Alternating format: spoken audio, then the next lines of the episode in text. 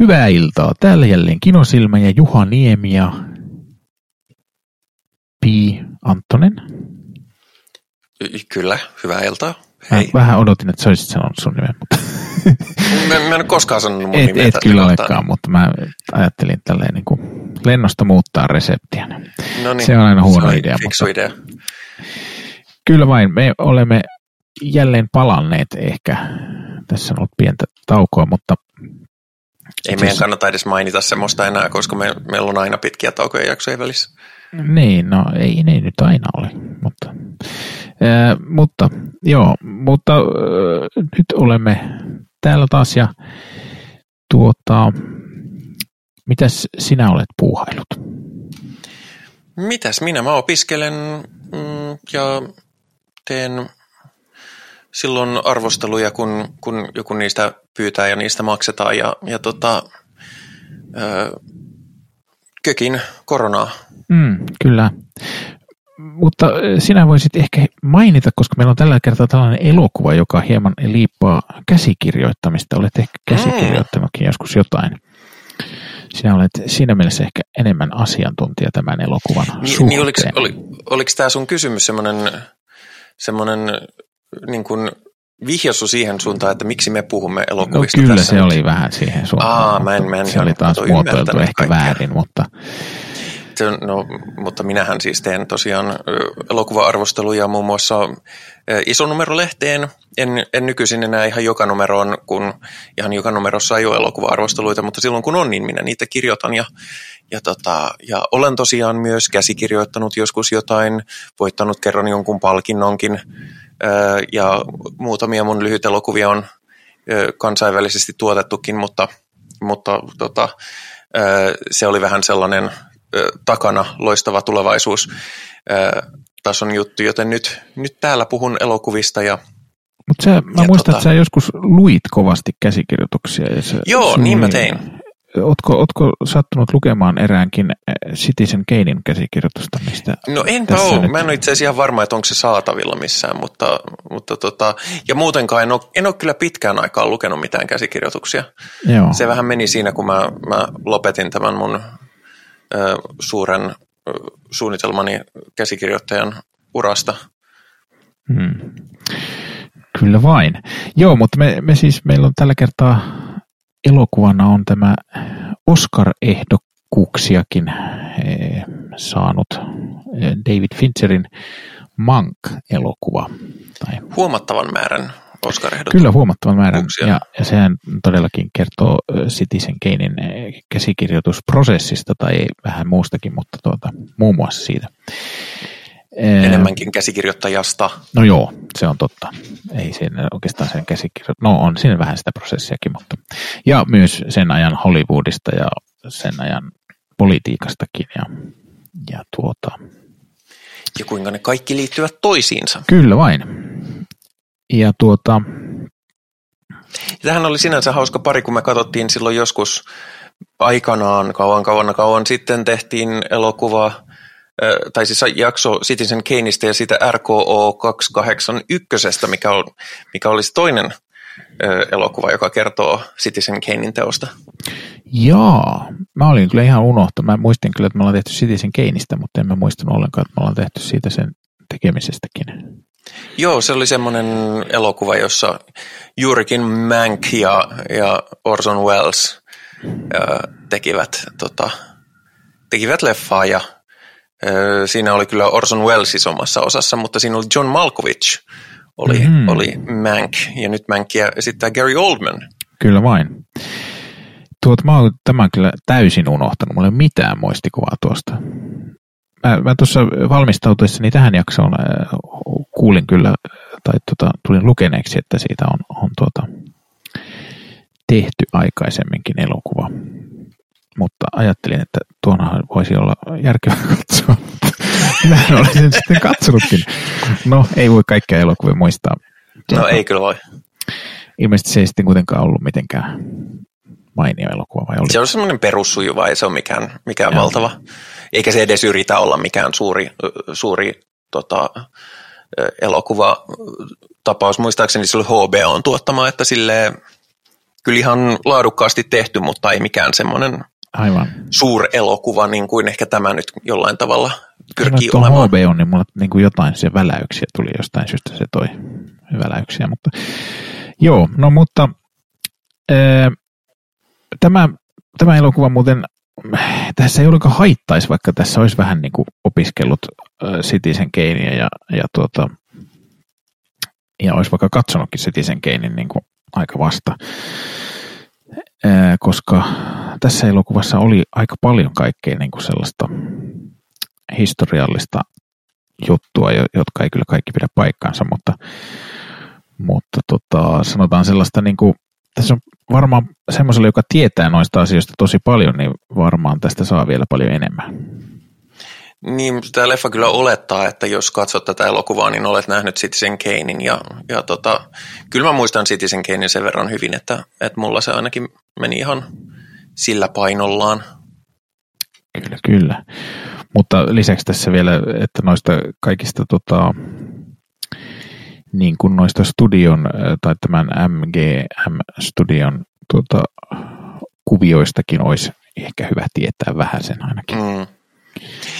Ja täytyy myöntää, että koska mä oon nähnyt muutamankin kertaan sen RKO 281, se ei ole siis tosiaan mikään valtaisaan ihmeellinen suurelokuva, mutta se on semmoinen sujuva elokuva, joka nyt on vaan tullut vastaan. Ehkä joskus, kun on vielä ollut televisiokin ja mä oon saattanut katsoa sen pari kertaa silloin ja mä muistan siitä aika, aika hyvin asioita, niin, niin silleen mulla oli, mulla oli hyvä konteksti kaikkeen ja sitten kun mä oon, mä oon jo silloin, kun mä oon katsellut ekaa kertaa Citizen Kanea, niin mä oon, mä oon lukenut, mitä tähän William Randolph Hearstiin nyt oikein liittyykään, niin, niin sekin oli vielä silleen suht, suht hyvin hallussa, niin, niin kyllä se kieltämättä auttoi tämän tarinan seuraamista, vaikka se nyt ei, en sanoisi, että se suorastaan vaadittua on. Joo, no ei sittenkään vaadittua ehkä ole, mutta, mutta tota, musta tuntuu, että kuitenkin tästä tarinasta saa paljon, tai siis no tietenkin saa paljon enemmän, mutta, mutta, tota, mutta että se kuitenkin ehkä sitten, no kyllä se auttaa varmasti. Ee, mitäs tässä sitten tapahtuu? No tässä Mank, eli Herman, öö, hetkinen, sanotaan nyt, sanotaan nyt oikein, ettei, Herman J. Mankiewicz käsikirjoittaa Citizen Kanein. Kyllä vain. Ja tota, elokuvahan on mustavalkoinen ja ilmeisesti tässä on vieläpä pyritty, Siinä on monoääni. pyritty sellaiseen samanlaiseen kuvaan ja ilmeisesti sitten myös ääneen kuin, kuin tuon ajan elokuvissa oli. Ja myös Citizen Kanein kuvallista ilmaisua on tässä hieman matkittu. Huomasitko myös hauskan viittauksen filmiajan elokuvateatterikokemukseen? No nytpä en kyllä ole ihan varma. Mulla se nimittäin hyppäsi tosi vahvasti silmille, nimittäin se, siinä oli Kelan vaihdokset. Mm-hmm. Ei siis tietysti oikeasti, mutta ne Niin. oli apinoitu. Joo, joo, en, Eli en siellä oli huomannut ylä, kyllä. yläkulmassa oli, tuli ensin kerran merkki, sitten se merkki tuli uudestaan, jonka kun mä oon ruvennut kuitenkin katsomaan, ja no sinäkin olet katsonut paljon filmielokuvia ja, ja katsonut paljon elokuvia silloin, kun kaikki elokuvat näytettiin filmiltä Mm. käytännössä, niin, tota, niin, niin ää, mä opin tunnistamaan sen jossain vaiheessa ja sitten se oli kauhean hauska, kun sitä oppi tunnistamaan, niin sitten siinä pystyi niinku seuraamaan sen elokuvan etenemistä senkin kautta, että kun tietää, että okei, yksi, yksi kela on noin 20 minuuttia, niin nyt, aha, nyt vaihtui kela, niin nyt ollaan suunnilleen tässä vaiheessa elokuvaa. Ää, niin, niin tässä oli sama ja siinä oli jopa silleen, että se kuva vähäsen, siinä tulee ihan pikkuriikkinen, siinä on varmaan yksi tai kaksi freimiä mustaa ja sitten se vähän pomppaa se kuva siinä Ahaa. kohtaa, kun se tulee se toinen merkki ja, siinä koht- ja se toinen merkki on aina se merkki, että okei nyt vaihtuu silleen kohtaus, että, että jos olisi filmi, ö, filmi pro- projektorin operaattori, niin tässä kohtaa se vetäisi siitä vivusta ja, ja tu- vaihtuu seuraava, seuraava toi kela. Kyllä, kyllä. En, en kyllä huomannut tämmöistä, ja, mutta kuulostaa tuon erittäin kiva, kiva pikku kikka. No mä en ole ihan varma, että oliko se kiva vai menikö se jo vähän Aha. silleen, että joo, joo, joo, joo. No siis mielipidekysymys, mutta siis mulla se oli vähän silleen, että, että joo, kyllä mä ymmärrän niin kuin sellaisen tietyn aikalaistyylin tavoittelun niin kuin efektivismielessä, mutta tässä se meni mun mielestä paikotellen vähän jo itse tarkoitukselliseksi. Hmm. Kyllä vain. Tämähän on just tämmöinen tyypillinen elokuva, joka niin kuin, mistä niin kuin kriitikot ja filmihullut tykkää. Mm. Ja hyvin sisäänpäin lämpenevä elokuvateollisuudelle, joten totta kai se saa paljon Oscar-ehdokkuuksia ja luultavasti voittaakin. Niin, niin. Juuri se unohtui sanoa, että just niin kuin vielä Oscar-ehdokkaaksi sopiva. Että, että tota, no, ja tota niin, niin. No, Haluaisin muuten huomauttaa, mm. että minä kerroin ansiokkaasti, mutta sinä et ole vielä kertonut, miksi, niin. miksi sinua kannattaa kuunnella, mitä tulee elokuvaan nimeltä Mank. Niin, no minä, minähän nyt olen tämän podcastin, tuota, no olen ollut tässä podcastissa aina, ja, mutta sen lisäksi myös tämän, olen välillä murtaudun ulos tästä podcastista ja teen sitten tuota, mainoksia ja lyhytelokuvia, mutta sellaista. Joo, mutta tota, ää, mi, mites, onko se nähnyt kuinka paljon David Fincher, Fincherin elokuvia? Mm, no mun suosikki on tietysti Alien 3. Hmm.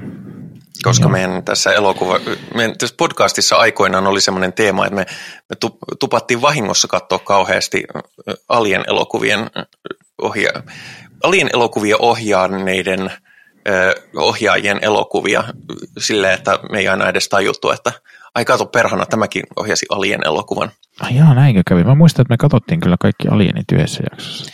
Joo, ja, mutta sitten me katsottiin esimerkiksi me katsottiin esimerkiksi Amelie. No joo, tietysti, koska ja, sehän ja on mainio. Tällaista, mutta, mutta tota, itse asiassa aika vähän. Siis, äh, mähän on, mähän on niinku, mä tykkäsin seitsemästä tosi paljon. Mä taisin mainita viime jaksossa, että mä tulin katsoneeksi sen uudestaan.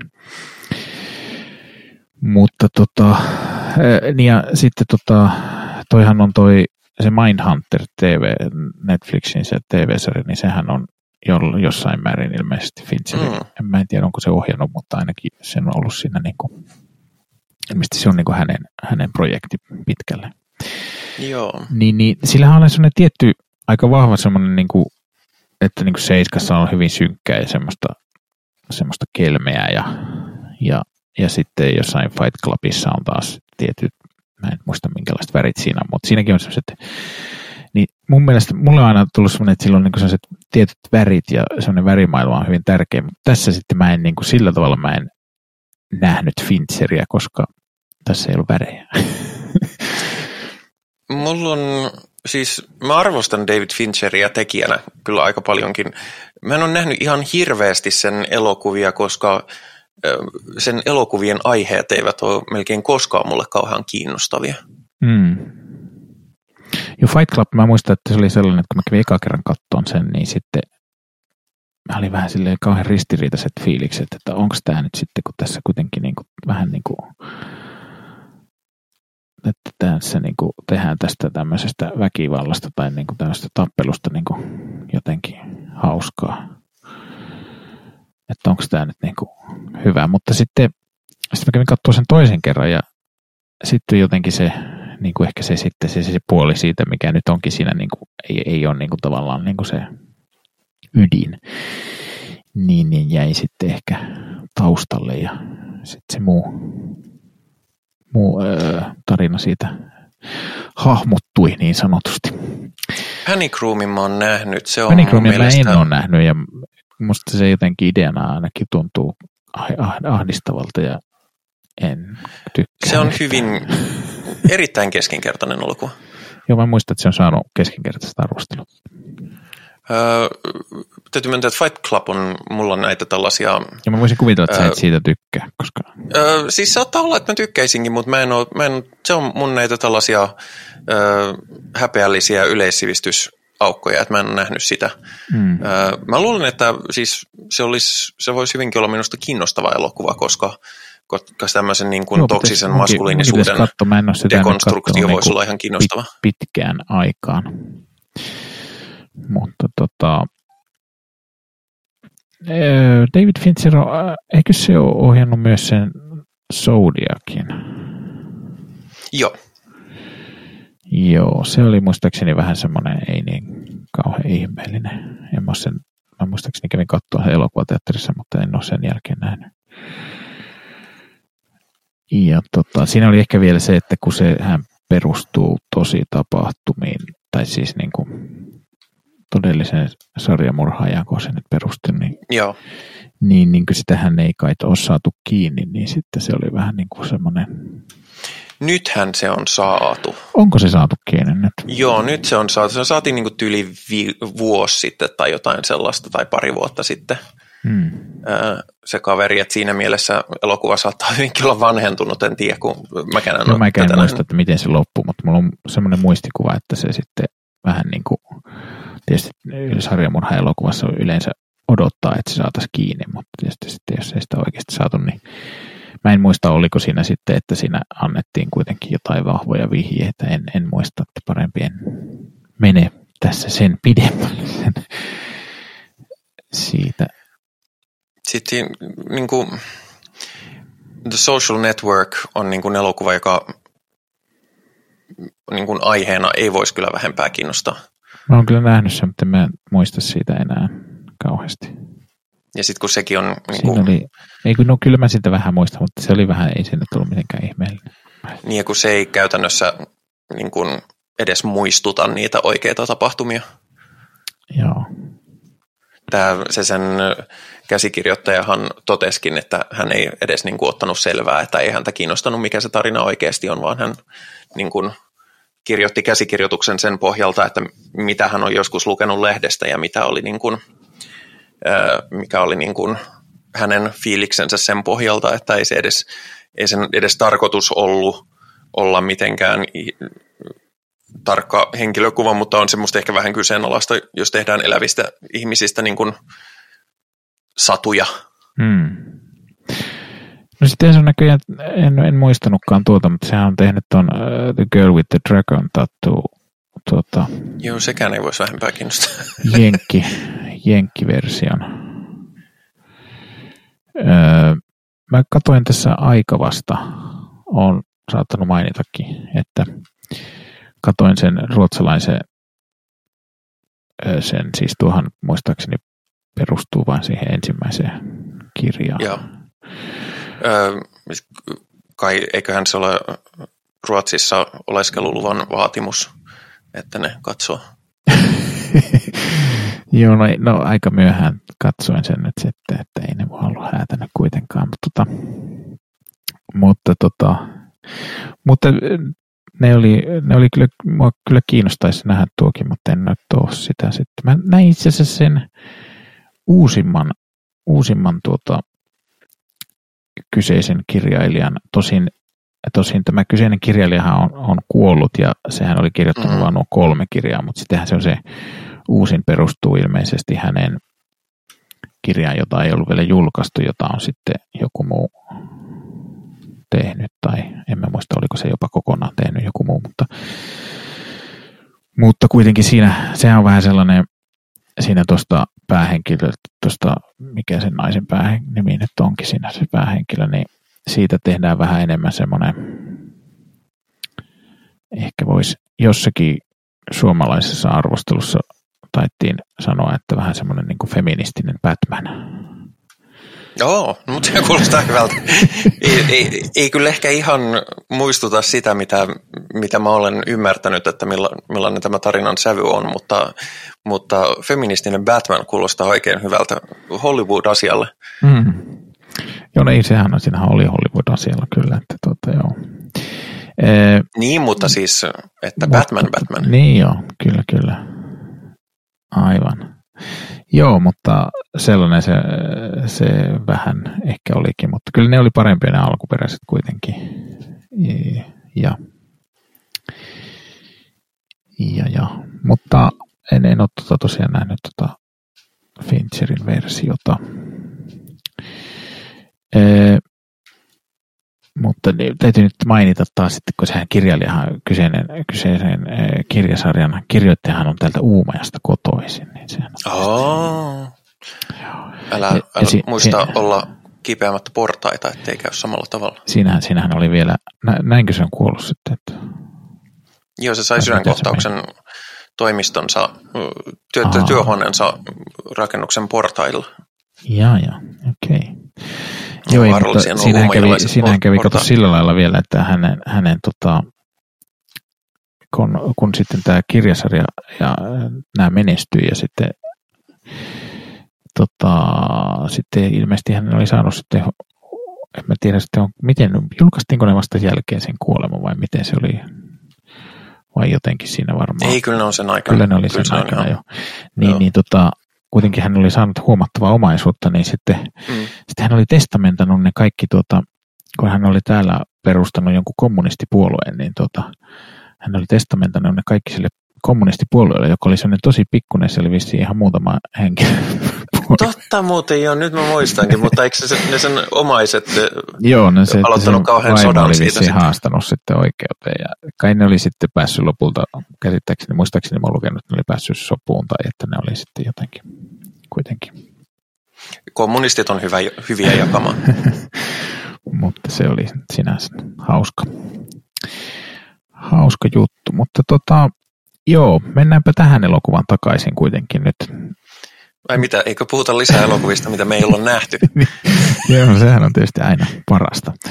E, no, tämä, tämä kertoo aika paljon tämän e, Mankovicin alkoholismista myös. Joo, se, se oli varsin tälle asialle omistautunut, niin kuin kyllä oli Marian Daviskin oikeassa elämässä. Hmm. Että... Joo, ja tota, hän tässä nyt sitten niin kuin, se, se tässä oli mulle ehkä kiinnostavinta tämä tämmöinen niin kuin, tämä niin kuin tämmöisen studio, tuon aikaisen niin kuin tämmöisen studio, Hollywood studio, studioiden niin kuin tämmöinen, no en tiedä voiko se, ei nyt hirveästi tässä näkynyt, mutta tämmöinen jonkinlainen toiminta, että se siellä haahuili jossakin mm. menemään meni vaan kännissä johon, ei no ei se aina kännissä ollut, mutta se oli krapulassa tai kännissä, ne meni johonkin, johonkin tuotantopaikkaan vaan sinne kesken kuvausta kaikkea höpöttelemään ja sitten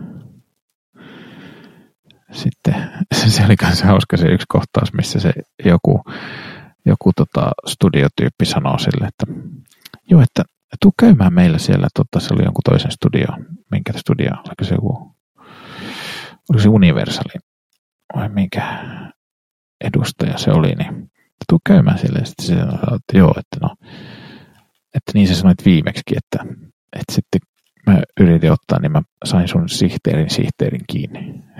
Joo. Sitten se toinen, aha, niinkö? Sitten.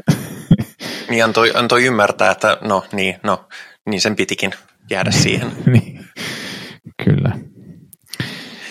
Se, tota, se oli siinä, siinä, mä sanoisinkin, että parasta oikeastaan tässä on niin kuin sen ajan ja, ja sen, eloku, sen ajan elokuvakulttuurin kuvaus, että se miten, miten niin kuin tällä Mänkillä oli, oli uransa huippuvaiheena oli tämmöinen tiimi, jotka vaan niin kuin kirjoitti sarjassa ja ideoi sarjassa kaikenlaisia elokuvia ja, ja pitchas niitä studiopomoille suunnilleen silleen lonkalta vaan, että no, jos vaikka joku tämmöinen leffa, ja sitten on silleen, että no voidaan me tehdä tämmöinen leffa, niin, niin se ilmeisesti vastaa hyvinkin paljon.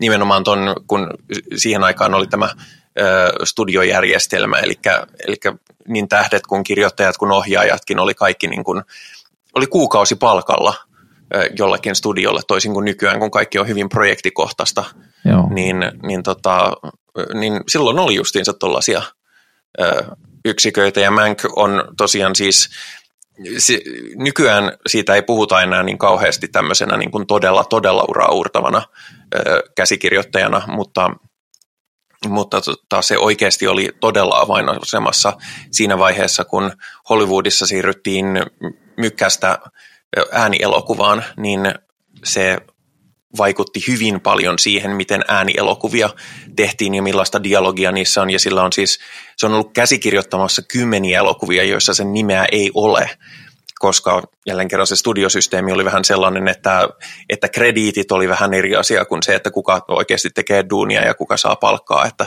ja onhan mm. nykyäänkin paljon sellaisia, niin kuin sanotaan script doctor, tämmöisiä tyyppejä, jotka, jotka niin kuin, paljonkin tekee töitä käsikirjoituksen eteen, mutta, mutta niitä ei niin kuin mainita varsinaisesti käsikirjoittajakrediitissä, että ne on ollut vain sellaisia revisioijia ja viilaajia. Mm, kyllä. Yksi muuten Hollywoodin tuottelijaimpia ja arvostetuimpia script-doktoreita oli edesmennyt Carrie Fisher. Mm-hmm. Niinkö? Joo, se teki tosi paljon kirjoitushommia tota, Hollywoodissa. Se muun muassa revisioi ilman krediittiä niin seitsemännen Star Wars-elokuvan käsikirjoitusta aika paljon. Hmm. Joo, vai niin, toivottavasti en minä tiennytkään. No joo, mutta tota, öö, ja joo, mäkin kyllä täytyy sanoa, että tykkäsin eniten tässä tuosta just tuosta tuon elokuva, tuon aikaisen elokuvakoneiston kuvauksesta, tai itse nyt oikeastaan sitä koneistoa niin kauheasti kuvannut, mutta sen meiningin kuvauksesta, mitä siellä oli. Ja, tota, ja, ja mitä sä tykkäsit Gary Oldmanista? Päin. Olihan Gary Oldman varsin mainio. Kyllä se oli varsin mainio minusta, vaikka... Luin, että sen alun perin se oli sitä halunnut, että sillä olisi ollut tosi paljon ö, prosteetti, prostetiikkaa, että se olisi niin kuin, se olisi näyttänyt enemmän Aha. tältä alkuperäiseltä tyypiltä, mutta Fincher oli sitä mieltä, että ei nyt peitetä sun naamaa mihinkään silikoniin, kun nyt halutaan hyvää näyttelyä. Mm-hmm. Joo. Joo, no eihän tässä, mulle tuli tuossa mieleen muuten, kun sitä MGMn pomoa tässä näyttelee, tota, kukas täällä äh, oli, Arlis, Arlis Howard. Howard, niin. Mulle tuli mieleen tässä, että tuohan näyttää tämmöiseltä, tuo ei ole kauheankaan vanha mies, tämä, joka sitä näyttelee, niin että tota, miksi ottaa siihen noin joku nuori näyttelijä, eikä se nyt olisi kannattanut ottaa joku. Mutta se kyllä näyttää tosi paljon siltä. Aha, näyttääkö? En ole katsonut, miltä se näyttää. näyttää. Okei, no sieltä tietysti voi, voi vaikuttaa siihen. Ja siis tohon aikaa, katsotaan, Louis Meyer, ei se tohon aikaa ollut kuin viisissä kymmenissä. Aivan, niin joo. Ne tosiaan tuohon aikaan ihmiset näytti aina niin paljon vanhemmilta. Miten sä tykkäsit sitten tästä, äh, joka näytteli tätä, kun sitä tuntuu joka paikassa hehkutettavan tätä Charles Dancea, joka näytteli sitä William Hurstia? No nyt tulee varmasti kaikkia häiritsevä mielipide Mä siis tykkäsin Charles Danceista paljon. Mä tykkään, mm. no, Charles Dance on Charles Dance. Se on vähän semmoinen niin kuin, ää, se on vähän niin kuin toi, toi, toi Jack Nicholson. Että joo, se on aina perushyvä. Tai se on aina oikein hyvä, mutta se on aina suht samassa muodissa. Niin Charles Dancekin on näitä tällaisia, että jos palkkaa Charles Dancein – tekemään roolia, niin sitten saat Charles Dance-roolin. Hmm. Ja tämäkin oli, täytyy myöntää, että taas kun vertaa tähän RKO 281, siinä William Hurstia näytteli James Cromwell. Ja James Cromwell oli parempi William Hurst. Mm-hmm. Charles Dance oli kyllä parempi Charles Dance. Mutta huomasin tässä, kun katsoin Charles Dancein äh, tota, näyttelijä listaa niin, että, että lukee tältä vuodelta, että se näyttelee 11 episodissa The Sandman TV-sarjassa. Se on, siis musta on ihan hienoa, että siitä vihdoin tehdään TV-sarja. Mä en pysty katsomaan sitä. Onko se sitten jos jossakin nähtävissä? En, ei, mutta siis sit kun se tulee, niin mä en pysty Aha, katsomaan sitä. pysty. Ei, ne sarjakuvat on ihan liian lähellä minua ja jotenkin ne on mulle niin Aha, merkityksellisiä, okei, että ei, okei, ei, joo. ei pysty. Joo, ei, mulle voisi toimiakin. En, Siis ihan varmasti, ja veikkaan, että tulee siis oikein hyvä, ää, tulee oikein hyvä sarja, mutta mulla vaan on, että mä en pysty ottamaan sitä vastaan missään muussa muodossa kuin siinä sarjakuvan. joo, kyllä. Joo, tota, toi, joo, eikö mä vaan vähän tota Charles Dance, oli se ihan hyvä, mutta, mutta tota, jotenkin se ei sille nyt niin kauhean isoa roolia tuossa edes ollut, että tota, Ylipäätään siis taas jos vertaa tuohon RKO-leffaan, niin tässä oli huomattavasti paremmin kyllä kuvattu niin kuin, no etenkin Marian Davis, joka oli, joka oli RKOssa, se oli RKOssa se oli tämä, tämä, tämä Citizen Kanein hahmo, kun taas Mank, joka siis tosiaan oli tämän oikean Marion Davisin ystävä, oli vahvasti oikeastikin sillä tavalla, että ei se ei ole Marion Davies missään nimessä, ja Orson Welles on sanonut, että se ei ollut missään nimessä Marion Davies, ja tässä on huomattavasti, huomattavasti asiallisempi kuva Marion Daviesista tyyppinä, joka oikeasti osaa ja tekee ja on aktiivinen, kun sitten taas RKOssa se on semmoinen, no se on se elokuvan hahmo, säälittävä marionetti, hmm, jolla ei oikeastaan ole mitään omaa, omaa asiaa siinä William Hurstin jalkojen juuressa. no tässäkin oli viittaus marionettiin kuitenkin. Kun tota siinä illallisella se, ne puhuu Mario, Mario Antonetista elokuva, Mario, mikä se on? Niin. niin, niin sitten tämä mankki siellä mumisee, että sen Marion Antoinette elokuvan ikään kuin sanoo marionette Mm, muotoon. Siinä kun samalla aikaa, kun ne puhuu tuosta, tuosta mikä sen nimi nyt olikaan, tuosta Marion Davisista, mm. että se olisi ollut paljon parempi siinä hahmossa. Tai näyttelemässä siis- sitä.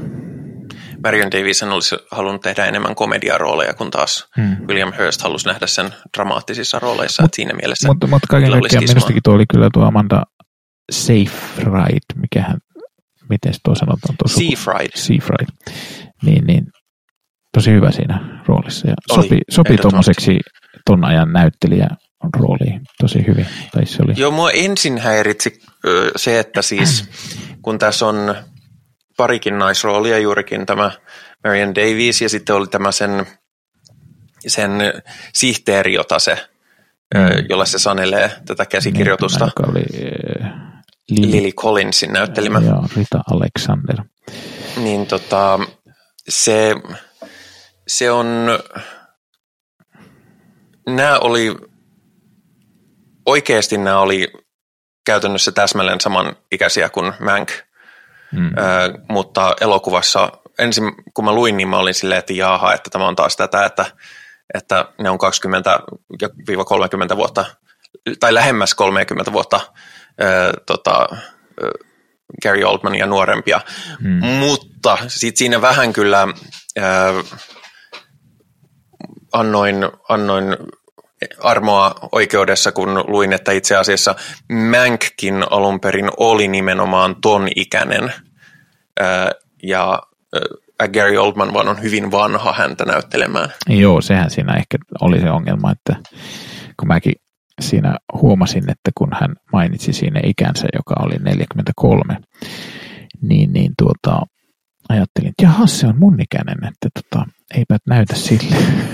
Ja Gary Oldman on oikeasti, mitä se on, 60, 60 ja jotain päälle. Joo, että tota, no toi, mitäs toi on toi, oikeasti on näyttää tuo Amanda 62.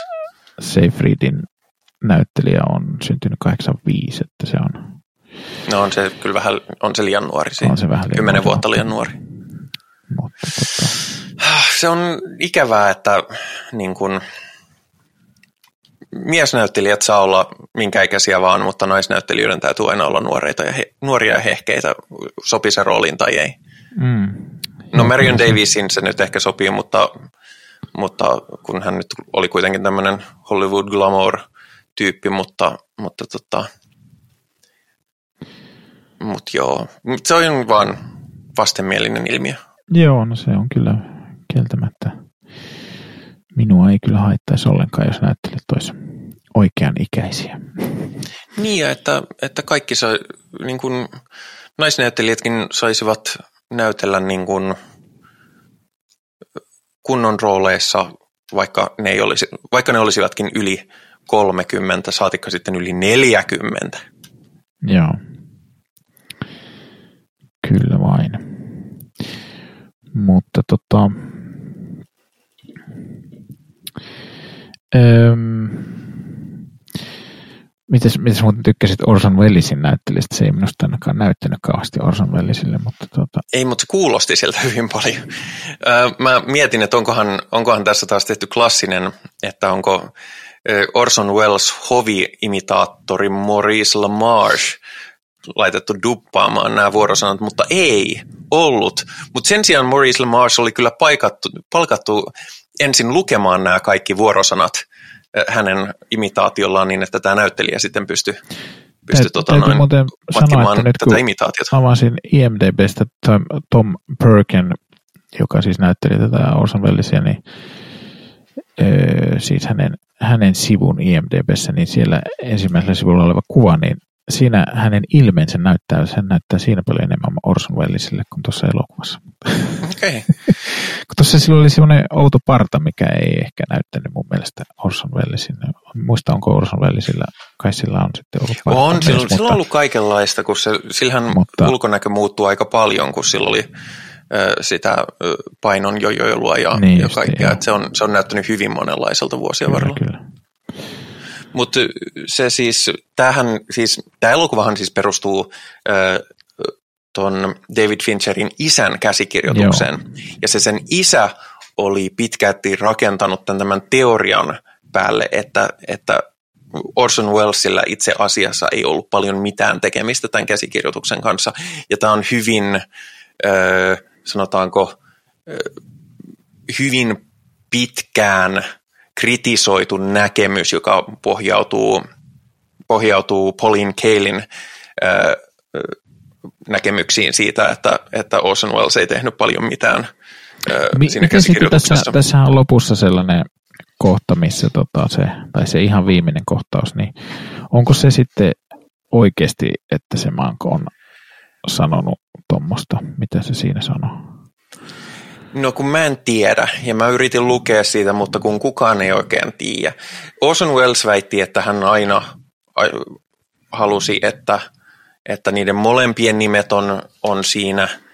Mm, ja lähinnä se kysymys onkin tosiaan siitä, että kuinka paljon kumpikin siihen laitto, että, että siitä kai ollaan aika samaa mieltä, että niin kuin tämä oikean elämän Hurstin apinointi oli niin kuin niiden yhteinen ja niin kuin Orson Wellesista lähtenyt idea, mutta että sitten varsinaisen käsikirjoitustyön on pääasiassa tehnyt justiinsa Mank. Hmm. Mutta niin kuin tämä, että Orson Welles ei itse asiassa tehnyt paljon yhtään mitään sen itse käsikirjoituksen eteen, niin siitä taas ei tiedä.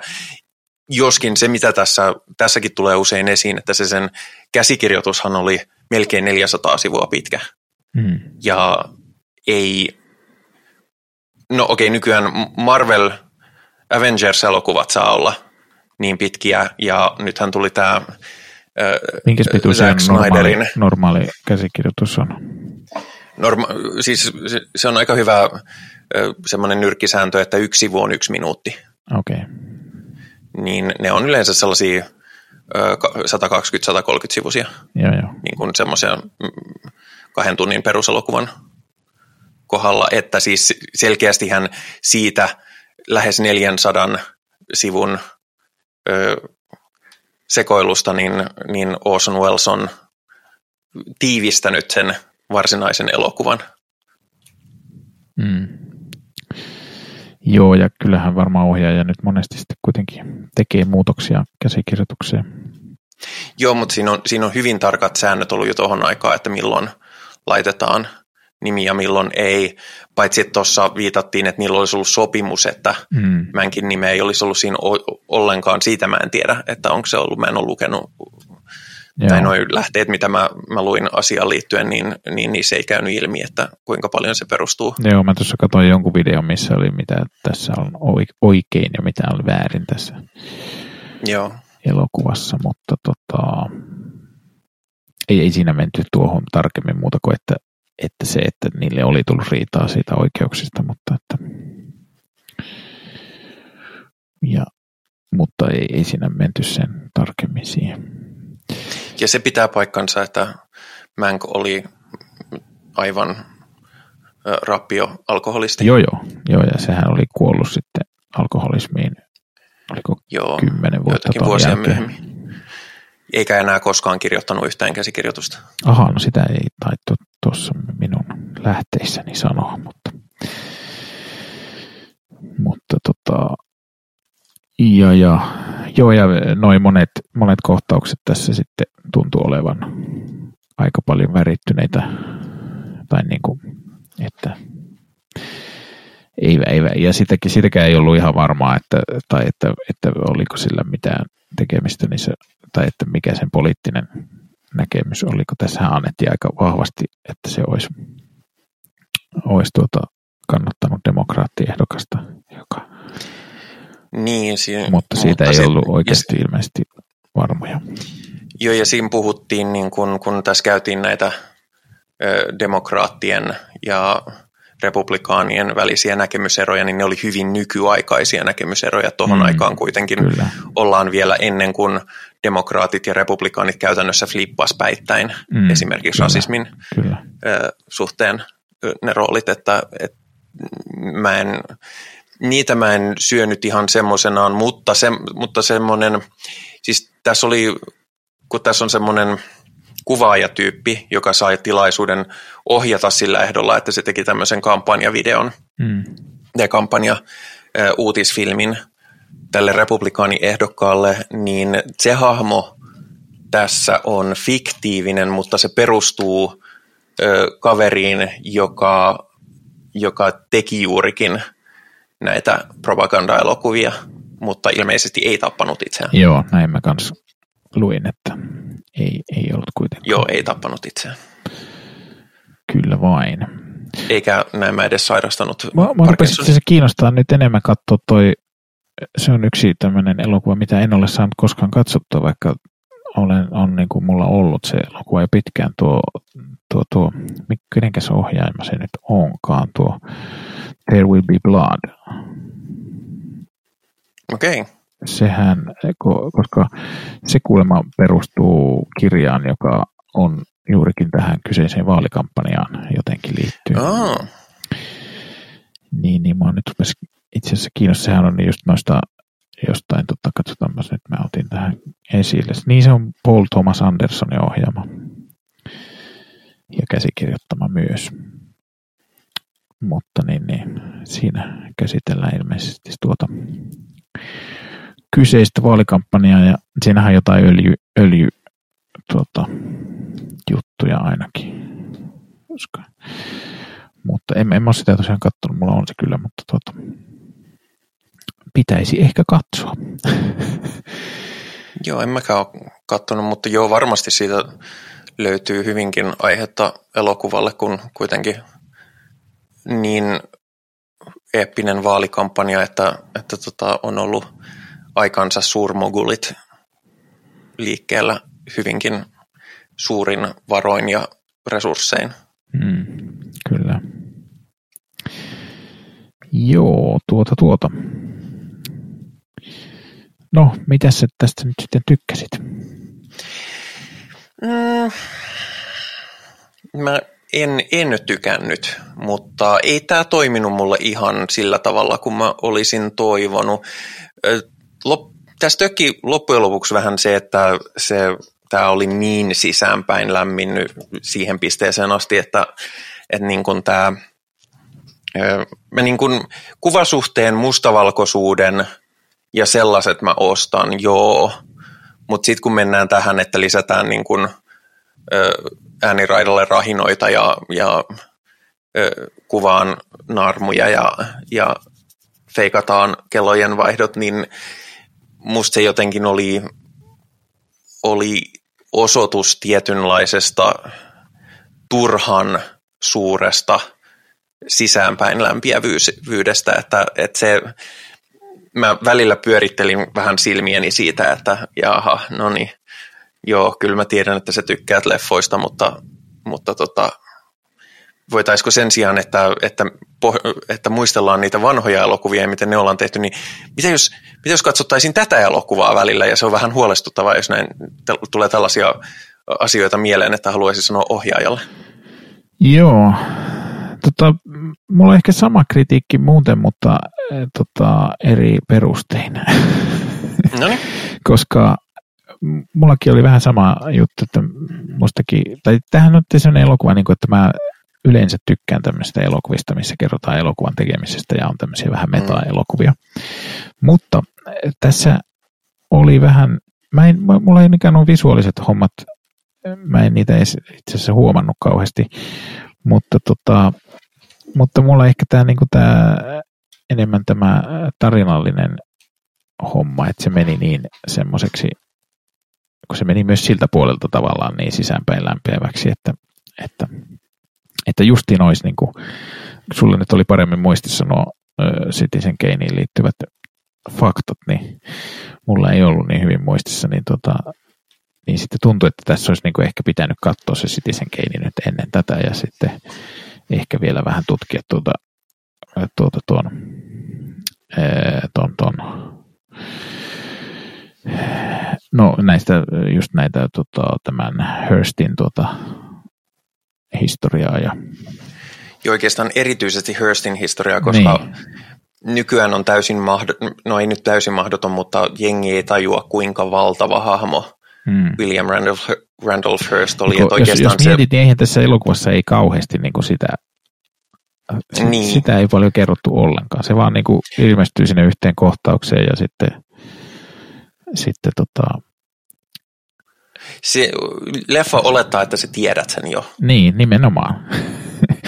ja se RK281 oli parempi ö, kertomaan ehkä nämä asiat, ö, mutta siis William Randolph, Randolph Hearst oli käytännössä niin kuin aikansa Rupert Murdoch, eli se omisti aivan valtavan määrän mediaa. Se omisti, se omisti sanomalehtiä ympäri jenkkejä, se omisti valtavasti radioasemia ja oli mukana myöskin sitten elokuvabisneksessä. Eli käytännössä omisti, omisti kaikki väylät ja aika häikäilemättömästi myöskin kampanjoi, kampanjoi asioiden puolesta sillä näkyvyydellä, mitä se pystyi näillä Kyllä. mediajutuillaan tekemään samalla tavalla kuin Rupert Murdoch tekee Foxin uutisten kanssa. Mm. Kyllä. Joo, mutta kyllä tässä toisaalta oli paljon sellaista, mistä tykkäsinkin, että, että näin, mutta jotenkin tämä vähän jäi sillä lailla, että ei, ei semmoista niin kuin hirveätä, että en, ei koskettanut minua niin kuin ihan hirveästi. Niin kuin. Joo, sama. Että ei missään nimessä huono. Ei. Öö, ja, ja sanoisin jopa, että mielenkiintoinen ja Joo, peräti, mielenkiintoinen. Ja peräti näkemisen arvoinen, mutta, mutta kyllä tämä No tämä ei siinä mielessä ole Oscar bait, että, että koska tämä on tosiaan vanha käsikirjoitus, joka on nyt toteutettu ja on, on jo edesmenneen isän käsikirjoittama ja muuta, mutta onhan tämä toisaalta aika Oscar bait, että koska mm. tämä on niin, tämä lämpiää niin sisäänpäin taas Hollywoodia ja, ja luultavasti tulee voittamaan kaikki pääpalkinnot. Mm. Joo, kyllä, kyllä mä kanssa luulisin, että ainakin jotain, jotain tulee Gary Oldman voisi hyvin saada tuosta Oscarin. Ja, ja, se on, ja sitten tuo... on mennyt ihan ohi, että se oli saanut tässä välissä tota, Winston Churchillin näyttelemisestä Oscaria. Joo, mäkin olen nähnyt sitä elokuvaa, missä se on näyttelee Churchillia. Tiedän kyllä, että hän on näytellyt Churchillia, mutta... Multa on mennyt ihan ohi, että semmoinen on. Joo, mutta tota... No, paljonko sä annat tälle tähtiä? Uh, joo. Mä en, mä en itse asiassa ole kauheasti ajatellut, koska mä en enää ajattele niin paljon noin tähti, tähtipohjalta, mutta kymmenestä tähdestä minä annan tälle seitsemän. Joo, mäkin luulen, että mä oon jossain siinä seitsemän tienoilla. Mä luulen, että tätä voisi useammalla katsomisella ehkä tämä voisi parantua. Se kyllä, jos vähän, vähän lukee Niin, mä luulen, että näistä, tästä, kun mihin, mihin katsoisi sen Citizen ja... Kanein uudestaan ja sitten katsoisi tätä, niin, ja sitten toisella kertaa Melkein varmaan... sanoisin, että kannattaa katsoa sen RKO 281. No, no joo, se voisi olla ihan hyvä, hyvä vinkki myös. Mutta mä luulen, että mulla ainakin ne on, on visuaaliset hommat, niin voisi toisella katsomisella paremmin huomata. Mm. Tässä, tässä tulee sen verran paljon kaikkea, että tässä ei, siinä mielessä tässä dialogi on aika hektistä välillä, että tuota, tai en tiedä voiko sanoa dialogi, ehkä monologi on välillä hektistä. Mm. Koska siitä tulee välillä sellaisia pitkähköjä juttuja, mitä se... Se muuten, mitä luin Fincheristä, niin on, että sit, hänestä on tullut uuden ajan Kubrick, että, että se niin pistää näyttelijät ottamaan satoja lähes tulkoon ottoja, niin kuin kolmenumeroisia määriä ottoja. Mm-hmm. Okay. Sen takia se tekee niin vähän elokuvia, kun siinä kestää niin valtavan kauan. Joo, joo. Se muuten paras kohtaus ylivoimaisesti oli se lopu, lopussa se päivälliskohtaus, mm. missä Mänk tulee riehumaan kännissä, niin sen, sen ne oli ottanut niin kuin yli sata kertaa. Oi. Ja jossain vaiheessa Gary Oldman oli turhautuneen sanonut, että mä oon tehnyt tämän jo sata kertaa, tämän oton. Ja David Fincher oli vaan sanonut, että niin, ja tämä on Otto 101. Mennään. Joo, no voin kuvitella, että siinä on sen verran pitkä monologi sille, että tuota, ei, ei voi, tai oikeastaan en voi kuvitella, että miten, miltä tuntuu sen jälkeen, kun on tuommoista monologia tehnyt niin monta kertaa. Jos sen on pitänyt oksentaakin siinä vielä niin monta kertaa. Niin. Eiköhän oksennus ole feikki. no niin, varmasti on kyllä, mutta ei sitä voi tietää. Kato, se voi no, olla sanotaan, että jos sata, sata kertaa pitää oksentaa, niin kyllä siinä on paha nestehukan vaara. Niin, siinä on jo sappinesteet lattialla sitten. Kyllä. Sen eiköhän, eiköhän se nyt ole ollut simuloitua. Joo. Mutta tämä on kyllä niin kuin myöskin mielenkiintoinen esimerkki tästä, että jo puhuttiin me Marriage Storiestakin, että se oli Netflix-originaali elokuva, josta sitten tuli Oscar-lemmikki, mm. mutta, tota, mutta nyt varsinkin tänä vuonna tietysti se, että tämä on Netflix-originaali ja Fincherillähän on siis neljän elokuvan exclusive deali Netflixin kanssa, mm. niin, tota, niin, niin kyllähän se kertoo, että elokuva, elokuvateollisuus ja elokuvien tuotantojutut on huimasti muuttunut tässä ihan nyt vasta. Joo, no tietysti tämä pandemia tietysti varmaan No nimenomaan sitä tarkoitin tällä viimeisellä vuodella. Osaksi mutta sitä, mutta olihan se nyt menossa siihen suuntaan jo aikaisemminkin, että, että tota, se on nyt varmaan Netflix on, ehkä se onkin Netflix on tämän pandemian takana. Mm. Mutta siis se on, siinä Netflix on musta kauhean ristiriitainen, että että se, että ne tekee niin paljon, niin tavallaan välillä vähän silleen, että hmm, no, että ne tekee paljon ja katsoo, mikä jää seinään ja sitten ne harvemmin antaa, niin kuin, varsinkaan sarjoille, ne ei anna aikaa hmm. oikeasti Joo, että kehittyä. saa tehdä kaksi kautta ja sitten. Niin, ö, niin tota, ö, ja muutenkin on siellä ollut vähän kyseenalaisia päätöksiä paikotellen, mutta, mutta sitten taas toisaalta no, se nyt ihan siistiä, että on tämmöinen firma, joka, jonka lähtökohta on siinä, että hei, meillä on palvelu tänne leffoja, että että annetaan niin kuin tekijöille vapaus, että no teet tällainen. Sitten jos ei, sit jos ei, ole, ei toimi niin kuin piti, niin no sitten tehdään joskus toiste uusi. Tai koitetaan jotain muuta, mutta että, tota, mutta että ö, annetaan artistien tehdä. Niin, ja täytyy muistaa, että nehän pelastivat Luciferin. Mm, ja ovat pelastaneet paria muutakin sarjaa. Niin, niin varmasti kyllä. Joo, ei ole Luciferin toista, viidennen kauden toista osaa vieläkään näkynyt. Ah, me tarvittaisiin Jingle Lucifer Watch.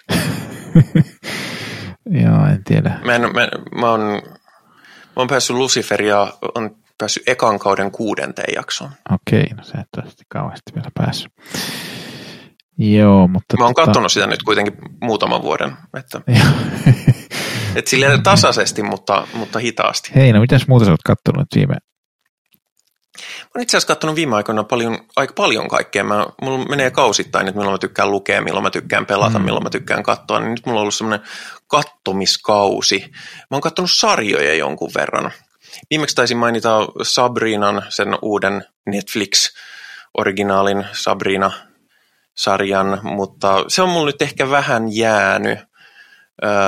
mä rupesin katsomaan niinkin modernia ja uutta skifipläjäystä kuin Stargate Atlantis, joka, joka on ilahduttanut. Se on suorastaan nostalgista katsoa jotain 2000-luvun alun skifipeliäilyä. Ja onhan tässä ollut kaikkea. Sano sä välillä, mitä, sä, mitä sinä olet katsonut? Öm, tuota, minä olen, me katsottiin tuossa nyt viikon, ei, olikohan se nyt koko, no ei, no, kuitenkin tässä vasta. vasta katsoimme semmoisen kuin espanjalaisen semmoisen, tota, e, tai vaimo oli katsoa jotain elokuvaa vaan Netflixistä. Sitten se oli huomannut, että tämä on espanjalainen, okei, okay.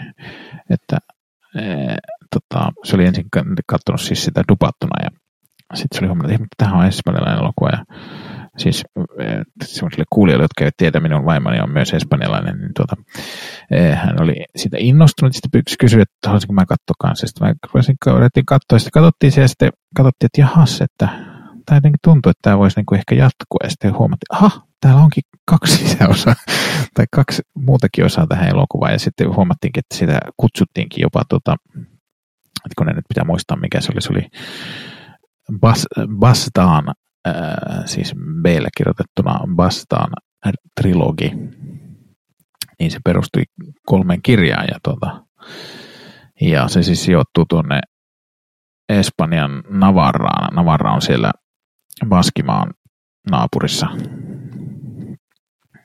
Tota, siinä niin kuin Baskimaan ja ja tuon Katalonian vähän niin kuin välissä. E, ja tota, tai taitaa sinne vielä olla yksi, yksi ennen, ennen Kataloniaa, mutta kuitenkin siellä Pohjois-Espanjassa. Ja, ja sinne perustuva sellainen poliisi, vaikutti ensin sellaiselta poliisarjalta, mutta sitten siihen tuotiin semmoista niin kuin, tai niissä jokaisessa elokuvassa itse asiassa tuotiin niin kuin semmoinen yksi ilmeisesti navaralainen, eh, navaralaisiin mytologioihin liittyvä joku tämmöinen mytologinen, eh, niin kuin,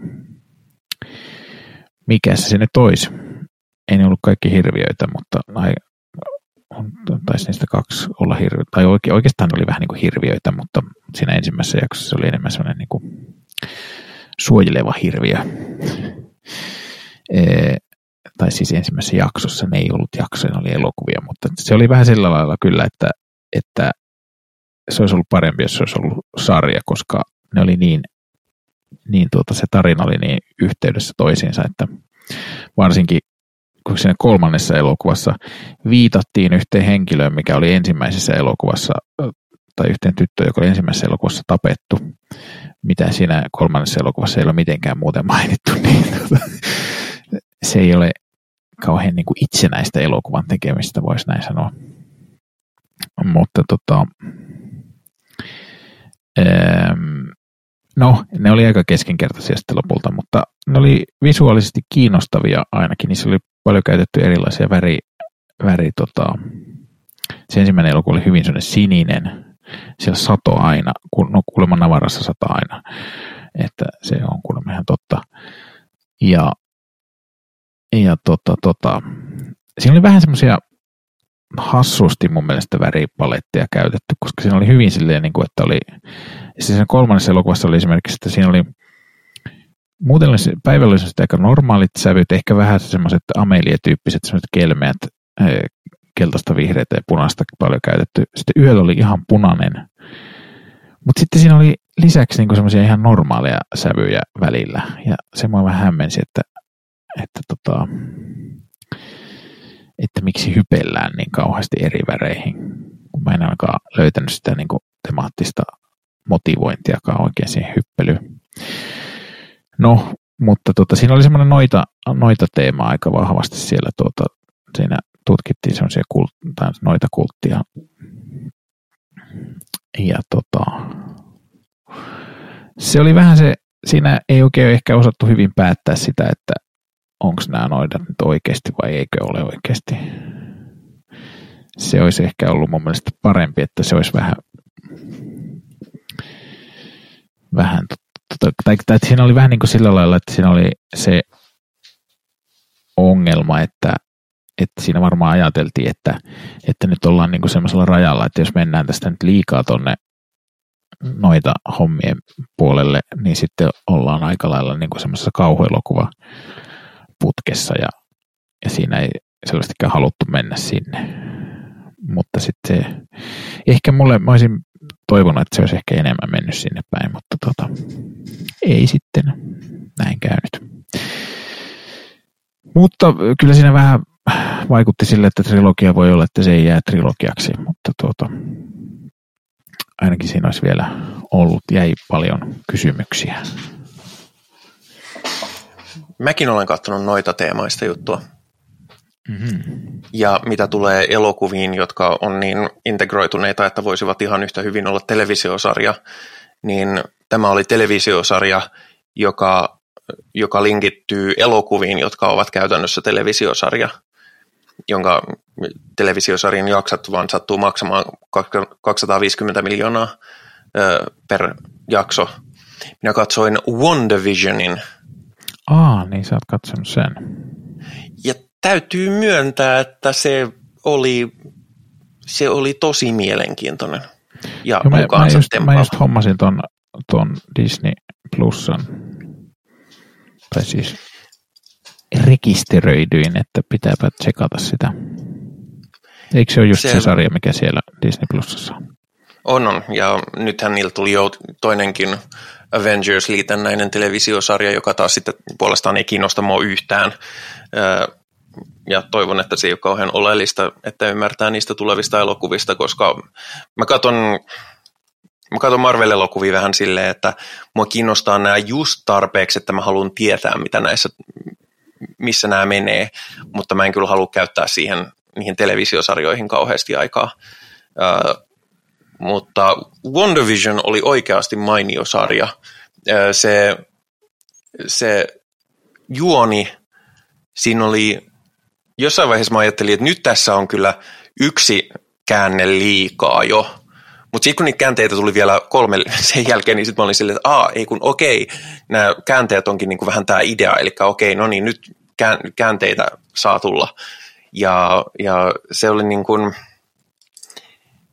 musta on jotenkin ihailtavaa, että jos niin kuin vertaa vaikka Star Wars-juttuihin, mitä Disney on tehnyt, niin ne on toinen toistaan ennakoitavampia ja tylsempiä ja mälsempiä siinä mielessä, että, että ne on niin varman päälle tehtyjä, että ne ei enää tyydytä niitä, jotka haluaa vapaa, varman päälle tehtyä Star Trekkiä Star, Star Warsia, niin tota, Marvel on siitä kyllä ihailtava tämä niiden koko Cinematic Universe kokonaisuus, että, että ne repäsee.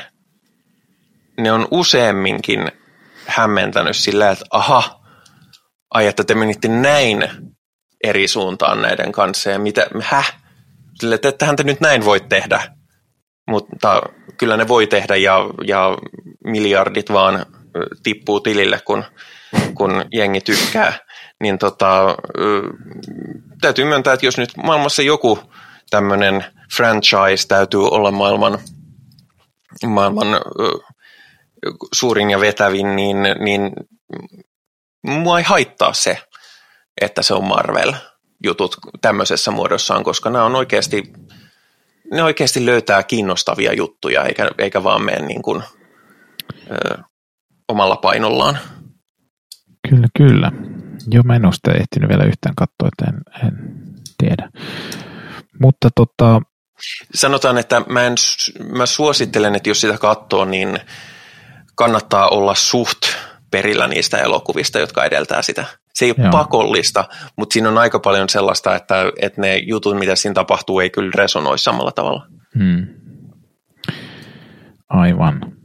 Tota, mä en muista, onko mä maininnut viime jaksossa, mutta me ollaan katsottu myös sellaista islantilaista sarjaa, joka on nimeltään tota, Mä muistan, että jostain islantilaisesta sarjasta Onko mä maininnut jostain?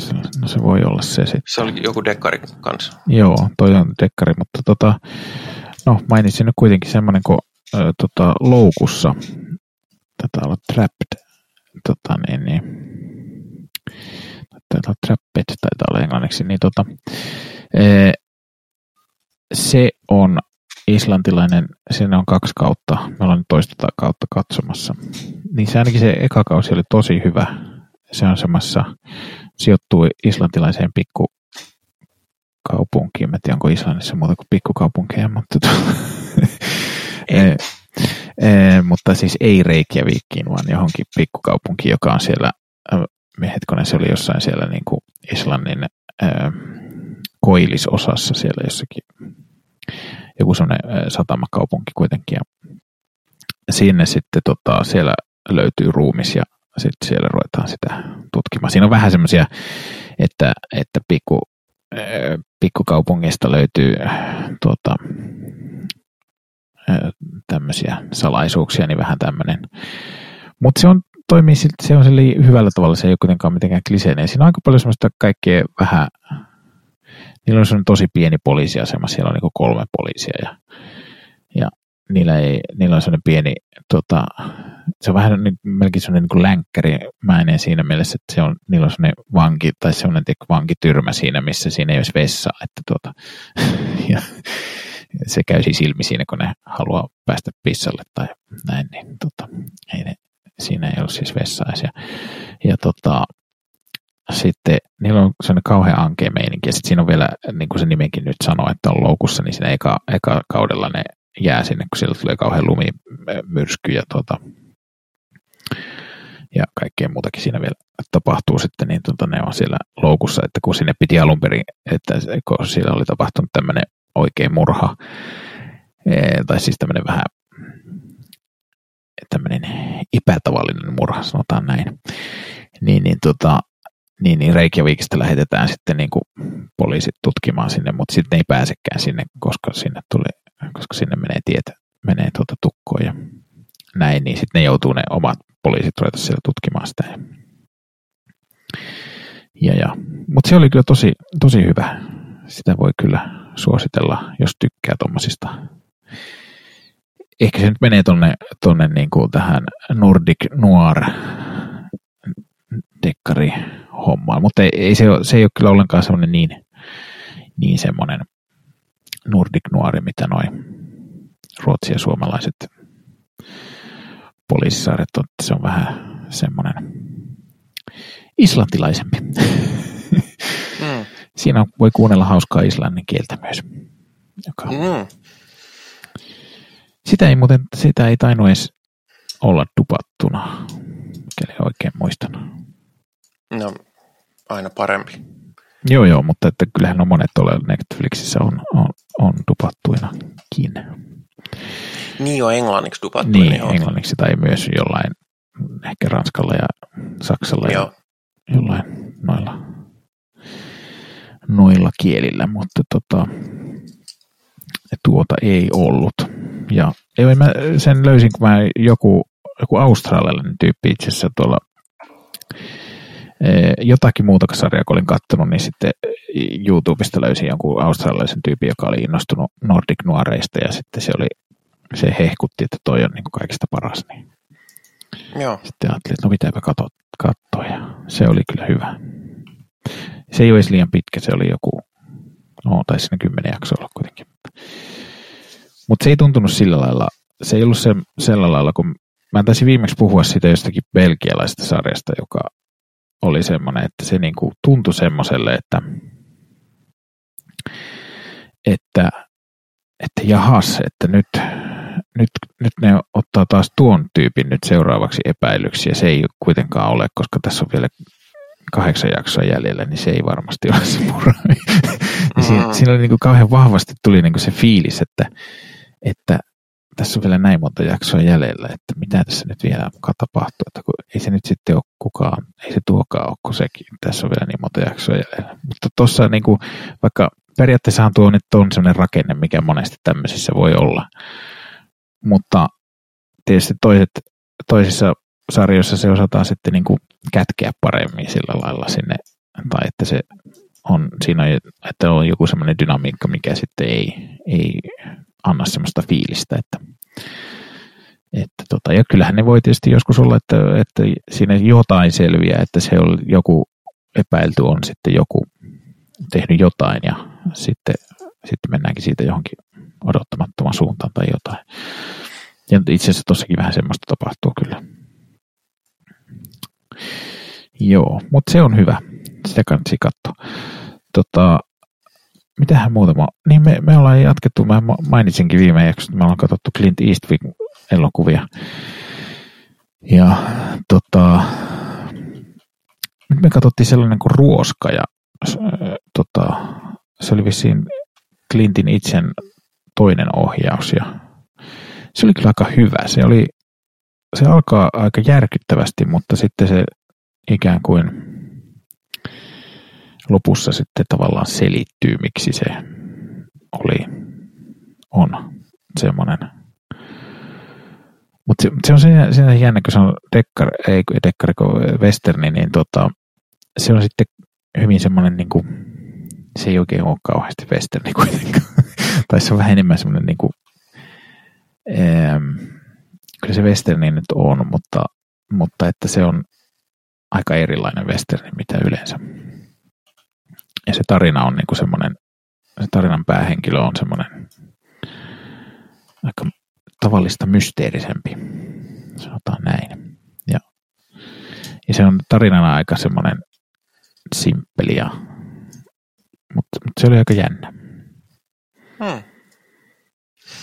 Mä voisin mainita, se ei ole asia, mitä mä olen katsonut, mutta asia, jota mä olen kuunnellut ja liittyy elokuviin vahvasti. Nimittäin, on, jos on kuunnellut podcastia kauemminkin, niin tietää, että yksi mun suosikiinhokkejani on James Bond-elokuvat, mm. jotka ovat kaiken se puolin... nyt James Bondista? En, en todellakaan. Mutta on sellainen podcast kuin Kill James Bond, Aha. jossa kolme tyyppiä käy läpi jokaisen James Bond-elokuvan ja, ja käy läpi, minkä takia ne ovat ongelmallisia ja, ja asiattomia ja epä, epäsovinnaisia. Ja lopuksi, kun he ovat käyneet koko elokuvan läpi ja käyneet läpi kaikki ne ongelmalliset asiat, mitä niissä on kuvattu, niin he antavat pisteet 007 neljässä eri kategoriassa, joita on se, kuinka, kuinka raiskaava sillä kertaa James Bond on, se kuinka imperialistinen James Bond on siinä elokuvassa, kuinka rasistinen James Bond on siinä elokuvassa ja kuinka, kuinka paljon James Bond käyttää täysin provosoimatta äärimmäistä väkivaltaa elokuvassa. Ja se on, se on ollut todella mainiota tällaista katarsiskuuntelua, koska, koska mä olen jotenkin kokenut olevani yksin minun impotentissa James Bond-raivossa siinä, kuinka läpensä mätiä ne elokuvat on sisältönsä ja asenteidensa puolesta. Ja nyt olen löytänyt kolme hengenheimolaista, jotka tekevät asiasta podcastia. Täytyy, täytyy muuten tuohon liittyen, tai ei, ei oikeastaan nyt niin suoraan liittyen, mutta tuota, tosi maailman James Bondista, että tota, mä kuuntelin kirjan nimeltä, tota, etkonen, mikähän se nimi mahtoi olla. Se oli joku, oliko se joku vakoja ja petturi tai joku semmoinen se taisi olla, joka kertoo tuota, nyt mä en muista mikä sen nimi oli. Se oli joku Olog jotain. En mä, en mä nyt muista, kykene muistamaan sen nimiä, mutta tota, kertoi KGBn agentista, joka ryhtyy sitten tuota, tuon Englannin tiedustelupalvelun, siis M6, kun se nyt oli sitten. MI. MI. Kuutosen. Kuutosen, joo. Niin, niin, et, niin kuin kaksoisagentiksi. Ja, ja hän on ilmeisesti hyvin, hyvin niin kuin tärkeä henkilö ollut esimerkiksi kylmän sodan e, tuiverruksessa, voisi näin, näin sanoa, että, tuota, että hänen niin kuin, että siinä oli esimerkiksi että semmoinen joku, joka oli, en tiennyt, että semmoinen olisi tapahtunut, mutta joskus, kun, hetkonen, milloin se nyt tapahtui, se oli tuossa joskus 80-luvun, oliko 84 olisi ollut, vai oliko, taisi olla aikaisemmin, 83, niin, niin tota, joku, joku semmoinen tapahtui, että Natolla oli joku sotaharjoitus jossakin, oliko se Euroopassa, ja sen takia KGB ja, ja Neuvostoliitto oli niin kuin ihan varmoja, että nyt ne aikoo hyökätä Neuvostoliittoon. Tämä on niin kuin vaan tämmöinen peite-homma, tämä sotaharjoitus. Mutta sitten, sitten tota sen tämän agentin antaman niin kuin KGB niin kuin tämmöisen ymmärryksen, että ne länsimaiset johtajat ymmärsi, että että siellä KGBssä ja Neuvostoliitossa ihan oikeasti ollaan kauhean vainoharhaisia, että ne aikoo hyökätä. Että se ei ole vaan niinku semmoista, semmoista tuota, mitä annetaan ulospäin, vaan että ne on oikeasti ihan vainoharhaisia, niin ne tuota,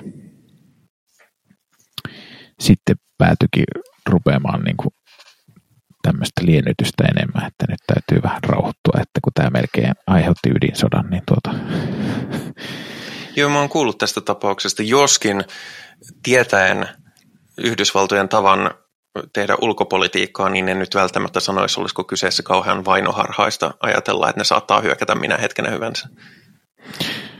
No, en, en tiedä, mutta ainakaan britit ei tuntunut olevan niin hyökkäys housut jalassa. Joo, mutta... britit ei, mutta, mutta tota, voisin mainita viimeisenä vielä sellaisen... Mutta oli tosiaan mainio kirja, mm. muuten suosittelen sitä. Joo kuuntelin sen äänikirjana, niin tota, erittäin kiinnostava. Siinä oli vielä sitten se lopussa, kun se, tota, se loikkaa sitten, kun se, ne sai sieltä selville sitä ja sitten se pyydettiin takaisin, tota, kun se oli Lontoossa siinä yhdessä vaiheessa, yhdessä vaiheessa se oli Kööpenhaminassa se diplomaattina, niin, tota, niin sitten sitä pyydetään, tota, se pyydetään takaisin sinne Moskovaan ja sitten se tuntuu olevan, niin kuin, että ne tietää, mutta ne ei sitten jostain syystä kuitenkaan sitä tappanut heti, tai niillä ilmeisesti ollut riittävästi todisteita tai jotain. Ja, ja sitten se loikkaa, kun niillä oli semmoinen tosi hankala semmoinen operaatio, että piti, ne oli niin kuin valmistellut semmoiset, että jos näin käy, että mitä sitten tehdään niin, niin siinä oli kaikkea sellaista, että, että sen piti mennä tiettynä päivänä tiettyyn paikkaan, sitten siellä sen piti kävellä tietty muovipussi kädessä ja sitten, sitten siellä näkyy toinen, siellä näkyy joku sen MI tota, kuutosen agentti ja silloin oli muovipussi ja sitten sen merkiksi, että se on huomannut sen siellä, niin se rupesi syömään sitten, oliko kitka patukkaa ja, ja tota, tai siinä oli, oli siinä vissi useampi mahdollinen patukka, mutta ja sitten tämä niin kuin sitten aloitti sen operaation, että jos, jos näin tapahtuu. Okay. Mutta sitten se tosiaan siinä oli jännittävää oli myös se, että se sitten pakeni Suomen kautta. Niin. Mm. Torilla tavataan.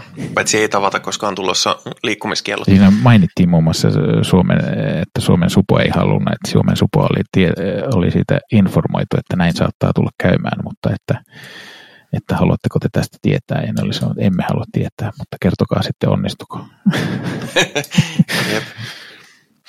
Mä mainitsen vielä äh, lopuksi HBOlta on tullut, se on tullut jo joskus, äh, se on tullut jo joku aika sitten, mutta, mutta silloin kun HBO tuli Suomeen, niin silloin sitä ei ollut, niin on kokonaan restauroitu äh, tämä From the Earth to the Moon-sarja, mikä tietysti näin avaruusnörtille on ihan, ihan hulppean hienoa katsottavaa. Se on siis sarja Apollo-ohjelmasta ja, ja käy suunnilleen yksi lento per jakso. Ei ihan täsmälleen niin, mutta, mutta niin kuin se on peruspremissi, niin käy niitä kuumatkoja läpi ja, ja minun hieno DVD-boksi ei näytä enää miltään, kun katsoo tuolta striimauspalveluista, kun sieltä tulee sitten semmoista HD-kuvaa ja, ja on ne vaan niin parempi, paremman näköisiä sillä tavalla.